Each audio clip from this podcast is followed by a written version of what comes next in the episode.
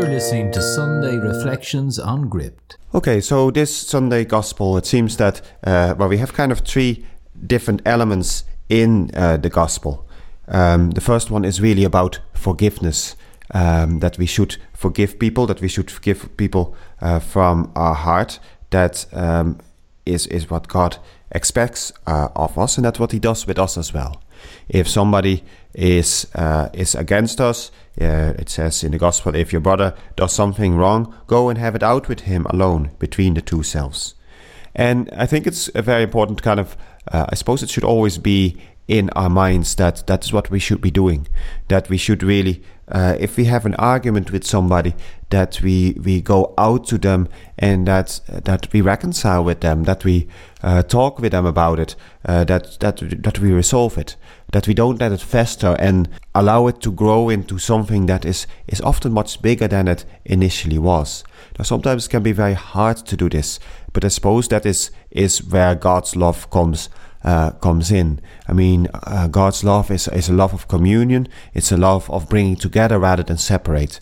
If we if we really have something against somebody, we kind of separate ourselves from them. We we, we kind of bring them out. We, we, we exclude them from ourselves.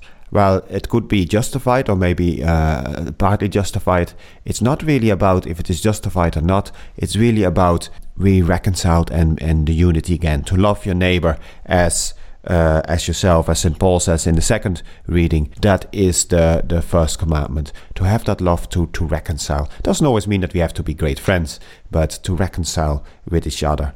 As I heard somewhere, somebody said, like, uh, for example, in a marriage, you should never go to bed with an argument. Always settle these things. And Jesus says, like, if if the person listens to you, you have won back your brother or your sister, but you have uh, won back that person. I mean, you're back in communion with them. So that is is really, I suppose, what we should always try for, for to a certain extent harmony and peace in our lives. And he goes on just to say that if that doesn't work, well, we can always have a witness, or then we can uh, ask more witnesses. But that we should make a lot of effort to reconcile somebody um, and to uh, to point out if the person is wrong what is wrong, but always do it in charity to bring them back in communion rather than to separate them. And also then the the last bit of the gospel, two of you agree to ask for one thing, and I think it is it's separate, but it is it's a very important one to remember as well. If two or three uh, on earth agree to ask anything at all, it will be granted to you by my Father in heaven. So, like if it's uh, like Jesus says, two or three are gathered in my name, I'm there with him, with them. So to to really sometimes kind of think of that.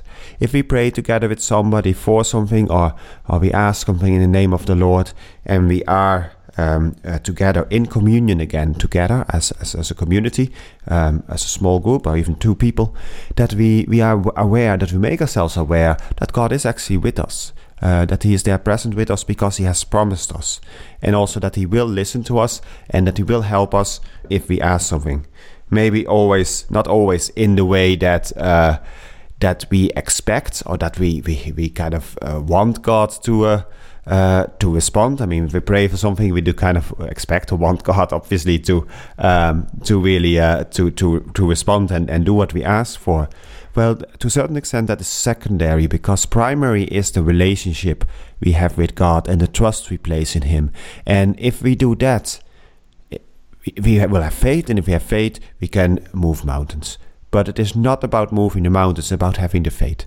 And in this case as well, so if we are people, we pray together, make ourselves aware of the presence of God and the trust in God and pray for what we need to pray for.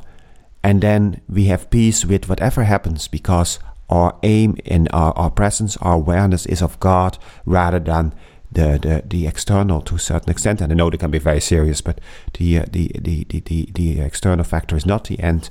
No, it is God. And God will bring us to the end, which is Himself, and will listen to our prayers and uh, make sure that the right things are done.